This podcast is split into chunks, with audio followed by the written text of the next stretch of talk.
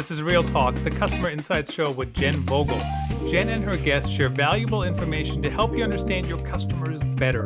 Available wherever you listen to podcasts. You can also ask Alexa or Siri to play Real Talk. This episode is presented to you by Vox Pop the leader in video surveys. Here's today's episode. Hello, insights professionals, marketers, and everyone who wants to understand their customers better. Thank you for joining me for another episode of Real Talk, the Customer Insight Show. Today, I'm excited to chat with Dr. Graham Kenny, a speaker, consultant, strategy expert, and regular Harvard Business Review contributor. He recently wrote an article on why data cannot replace talking to customers, a topic I'm very interested in digging deeper on and thought you would be interested as well. I'm excited to chat with him today. So, all the way from Sydney, Australia, welcome to Real Talk, Dr. Kenny. Well, thanks very much. Thanks for the invitation. Absolutely. Really pleased to have you. Um, excited for this conversation today. I really loved that article that you wrote, and I know you've it's uh, a topic you've covered before as well. So uh, it'll be interesting to dig deeper on that today. Great. So you covered this topic of data and talking with customers at length, uh, like I said, several times. And uh, I'm curious, what prompted this topic to be top of mind for you? Well, Jen, a couple of things. I work with uh, organizations and executive teams, helping them to develop strategy. And uh, often uh, they're not really across what's going on in the marketplace. So, um, when you're talking to executives, they often don't leave the office, they don't talk to customers, and so on. So that's one of the things that alerted me to the need for executives to get out of the office to talk to customers, and there's a way of doing that. And so there's a there's an absence of that in most organizations. So the executive team gets isolated from the customer experience. On the other hand, you've got a big push towards big data, which is a good is in terms of a data lake so that everything goes into the lake and then later you fish something out that you might want. And uh, and so then i started to think well what can big data deliver as against going out and really eyeballing your customers? And i think there is a difference in what both can deliver and we can talk about that as we go along. But relying on big data as the uh, you know, the only way to do it or the be all and end all is just going to be a disaster. Yeah, I, I totally agree. And so, you know, going a little deeper on that into this this big data, you know, what are what kinds of data are people, are companies um, getting from this data lake? I love that uh, analogy. um, and that that they're using to make decisions. Well, there's a couple of examples in Australia I can, I can talk to you about. One is from the Commonwealth Bank. Now, the Commonwealth Bank is Australia's largest bank, and there we have in Australia a policy called the Big Four banks. So there's four banks that dominate the marketplace in retail banking. And the Commonwealth Bank is setting itself up so that it can gather all this data from its customers and then be able to look into particular profiles of a customer. So, for example, if I was to go to a bank teller, not that many people go there these days, it's online, but if I went to a bank teller or online, as a counter, and I want to say make a deposit in my account, the teller can turn around and say, well, while you're here, uh, Graham, would you be interested in a loan for your car? Would you like to refinance your housing loan? Because what comes up on the screen in front of that teller is a profile about me. And that profile will be about demographics and so on. And so that will prompt the teller to ask the question, which will then get me to purchase across the product range. I can give you another example of quite a different one from a company called Woolworths. Woolworths is uh, one of two major grocery chains in Australia. There's Coles and Woolworths, related to the South African Woolworths. It's an Australian company. Now, what's happening in that case is quite interesting because they've identified in their organization these silos and the silos, we're all familiar with them. Marketing has their marketing data, finance, and so on. So there's not much relationship between them. And again, they've formed a lake which allows uh, the data from one section to be integrated with another section. I think that's quite exciting, actually, because one of the problems we have in um, information gets corralled, and there's some really good information, but now never really comes together. For example, customer satisfaction data with purchasing patterns, uh, with the profitability of products, and so on. I mean, these are a lot of this is disconnected. So I think there's two exciting developments in terms of big data.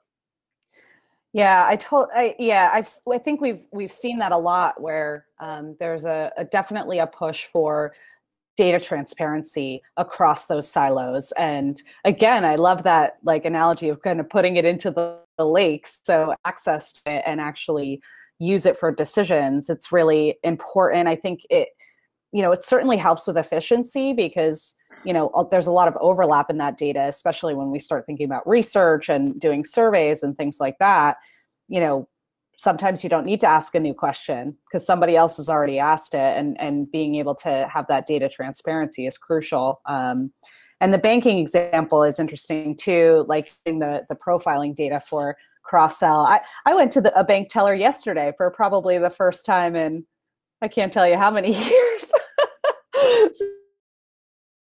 so it definitely they didn't try to upsell me on anything. So I don't know what that no, says about my profile. A, that can be a problem. My wife won't go to Woolworths with a with a, uh, a loyalty card because she said by the time I've come home, I've got an email that tells me what I should be buying next visit. And she said, I don't want people to know that much about my buying behavior.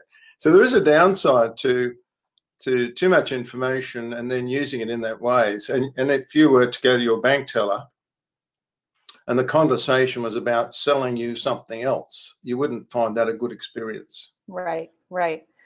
Yeah, that's interesting. I wonder, you know, impacts the integrity of the data if somebody, you know, if I do have a loyalty card, but I don't actually want you to know what I'm purchasing in this particular trip, so I don't use it because I don't want that on my file.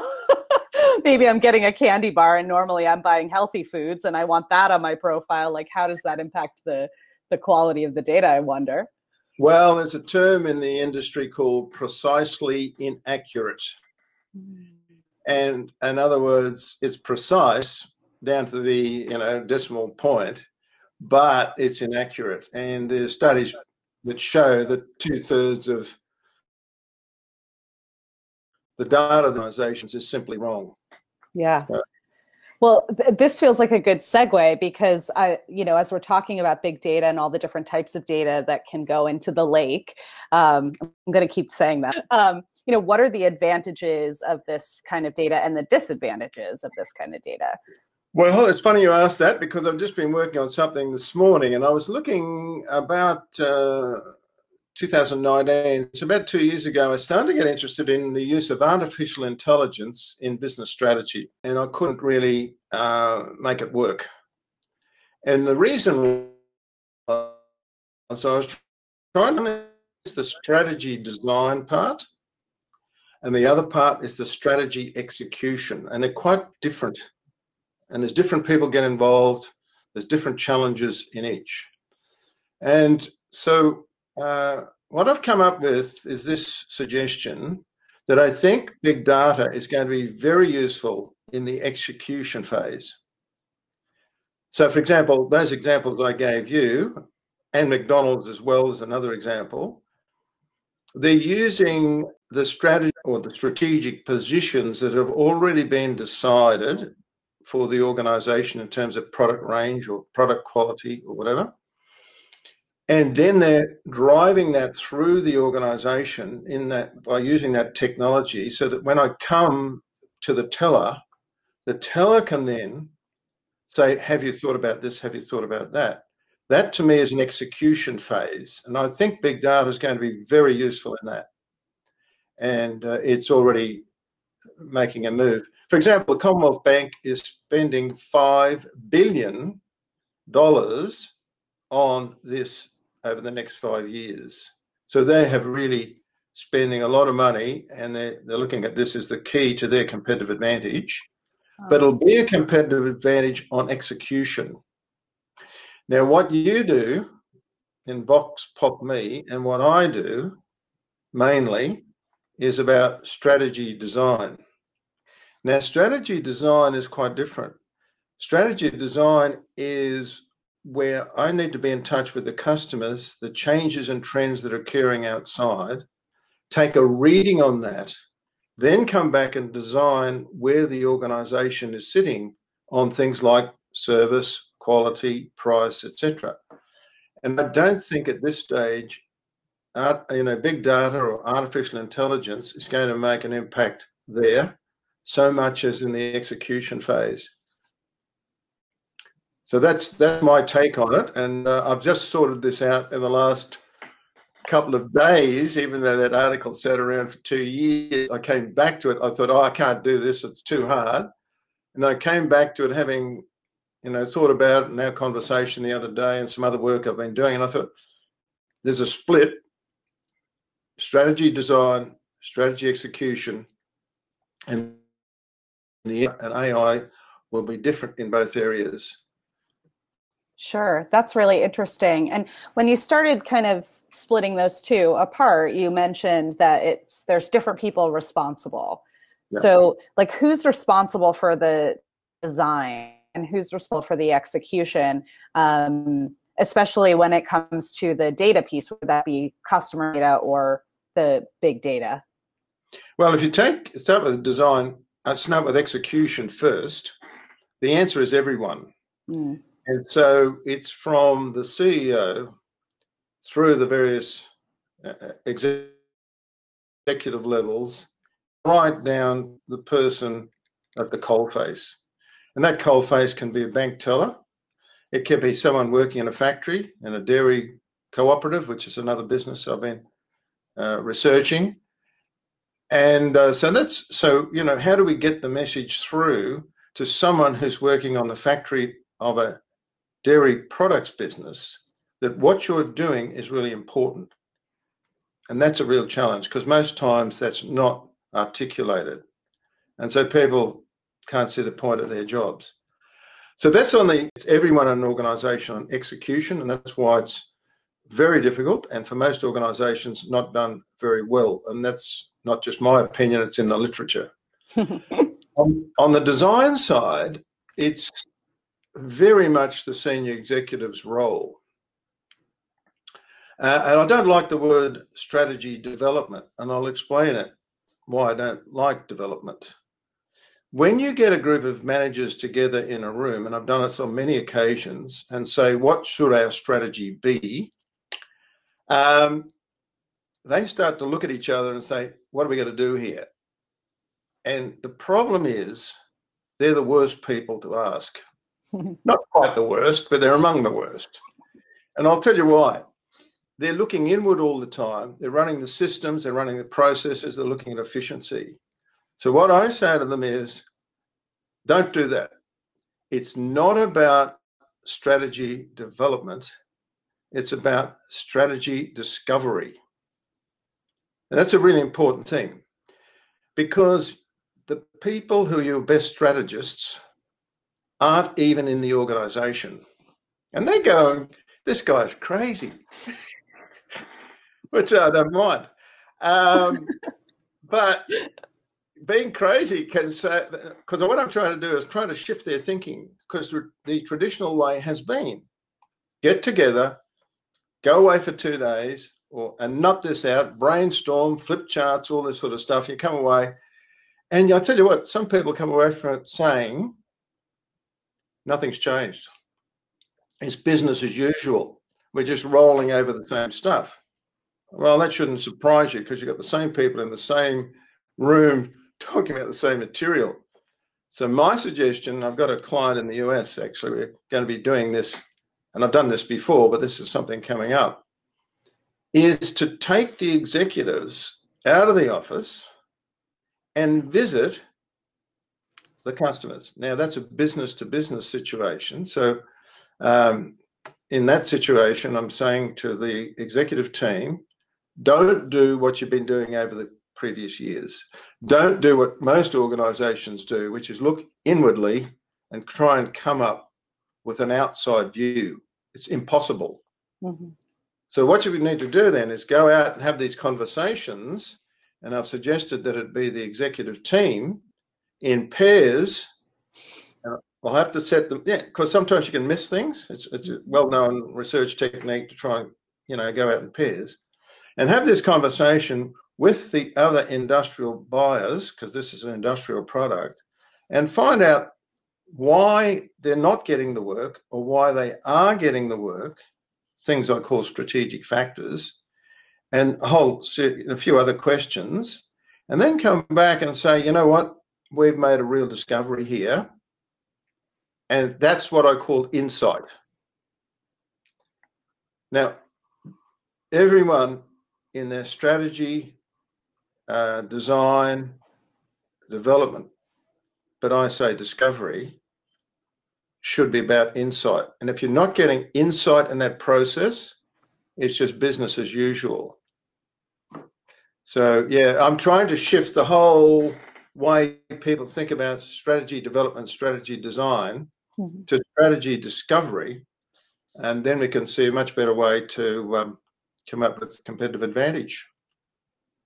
That's such interesting nuance that, you know, that strategy design or development is something that you can do internally and potentially not even make any kind of change or impact. But discovery in itself um, does imply that you're you're seeking out elsewhere. You're looking elsewhere, and so that's where the role of talking to customers is so crucial. And it's interesting too. Oh, you say you know the execution side of things is is everyone's responsibility down to the frontline workers or whoever is interacting with the customers.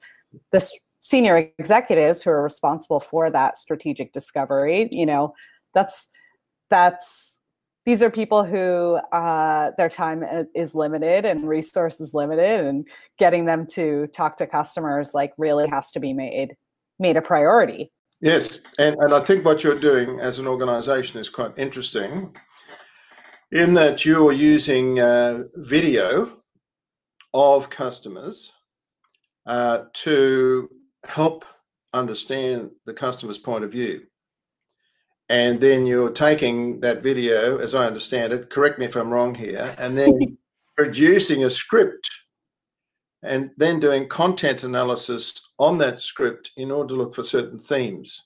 And I think that's quite quite a good method. I think that's a good approach because we're getting the we're getting now people talking about their experience in staying with that in that hotel or flying on that airline. And so we're getting the customer's story and that's important. But there's another. I'm just getting a report from you, which, is, as I say, is fine. Um, and on that, I've got certain themes, or I can read the script. There's something missing, and the missing bit is emotion. It's uh, as I say, emotion, but it's also look in people's faces when they tell you what happened. Another part of it as human beings, and that's why I'd say maybe do what you're doing, but I would say to my client in the US, who's in the industrial industry, make sure you, as a, a set of executives, get off your backsides, get out there and talk to customers. Go in pairs. I'll give you a form. I'll design it for you. Collect this data, bring it back, compare it to the other seven or eight executives in the team, and then look for aha moments will be. Will Be things you, you will say, I didn't understand that. I didn't really appreciate when we do something wrong, the impact of that on that client. Mm-hmm. And that is emotion, and you can't get that from a, a written document. Yeah, totally.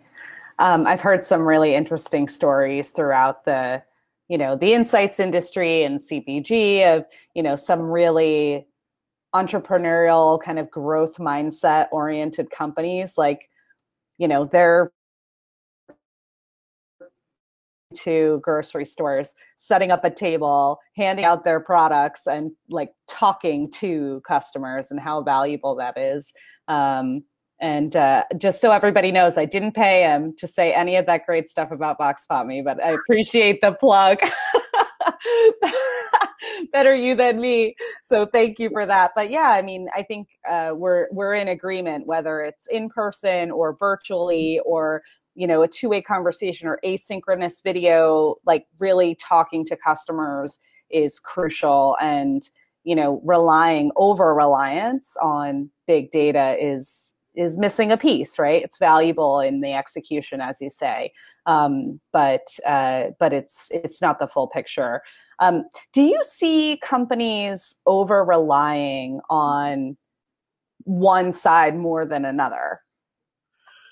Um, I can't say that I've done that in a quantitative way, but I think the push is definitely there for uh, more and more um, big data being collected and analysed. And as I said in that article, the worry that I have is now the senior executives will retreat to their corner offices and IT will be running the place. Um, and uh, we don't really need that.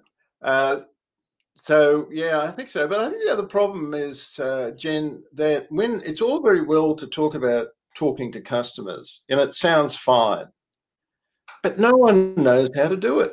I've had people, you know, that article, I've, that article had huge response uh, on LinkedIn and direct emails as well. And so I get back and have a, a talk to them about it or, you know, some way communicate with them. And a lot of people say, you look, but we don't know how to do that. No one's trained to do that. No one's even been allowed to do that. Now there are that's an exception. There are exceptions, of course. Sales are supposed to be doing that. When it comes to the senior executive team, you can think of the HR manager going out there and having an in-depth conversation uh, with a client or a customer. It just doesn't happen. So the HR manager, when they sit down to do strategy, the only thing the HR manager knows about is HR. And that's fine for a key stakeholder group called employees. But there's another stakeholder group called customers or clients. There's another one over here called suppliers. So he or she, as a HR manager, knows very little about the rest. So you've got a you've got a set of blinkers on here. And so they sit down and say, This is what I think we should do. But hang on a minute. With customers, you don't know them. You've never met if we think about price and you've got a slider from high to low, the job then is to size. Mm-hmm. Now, many organisations in Australia, as you do, that say we will not be undercut on price, right? So they've said our our price slider is right down the low end. Mm-hmm. But I can tell you this: I had a laugh from an executive group when I brought this up the other day. I said, I haven't heard anyone brag about going to the cheapest surgeon. Right. yeah, you know, that's true. I, I just had my knee replaced by the cheapest surgeon in town. And when I said that, the group erupted because one one of the members of the executive team obviously had just been through that operation. It hadn't gone well. Oh my goodness. So it was the CEO, and they all killed themselves laughing at that. All the all the factors What's our range, low or high? What's our price, low or high? What's our service, low or high? And if you say low or high, then you've got to de- describe it. Mm-hmm. And um, and that's this positioning element. And you've got to do that for every stakeholder group. For employees, where are we on rewards? Where are we on culture? Where are we on all those other things that make for uh, happy employees, suppliers, etc. Most people don't do that, and uh, and yet when you do it like that, and you see all these sliders lined up, then you can see what you need to do to implement it.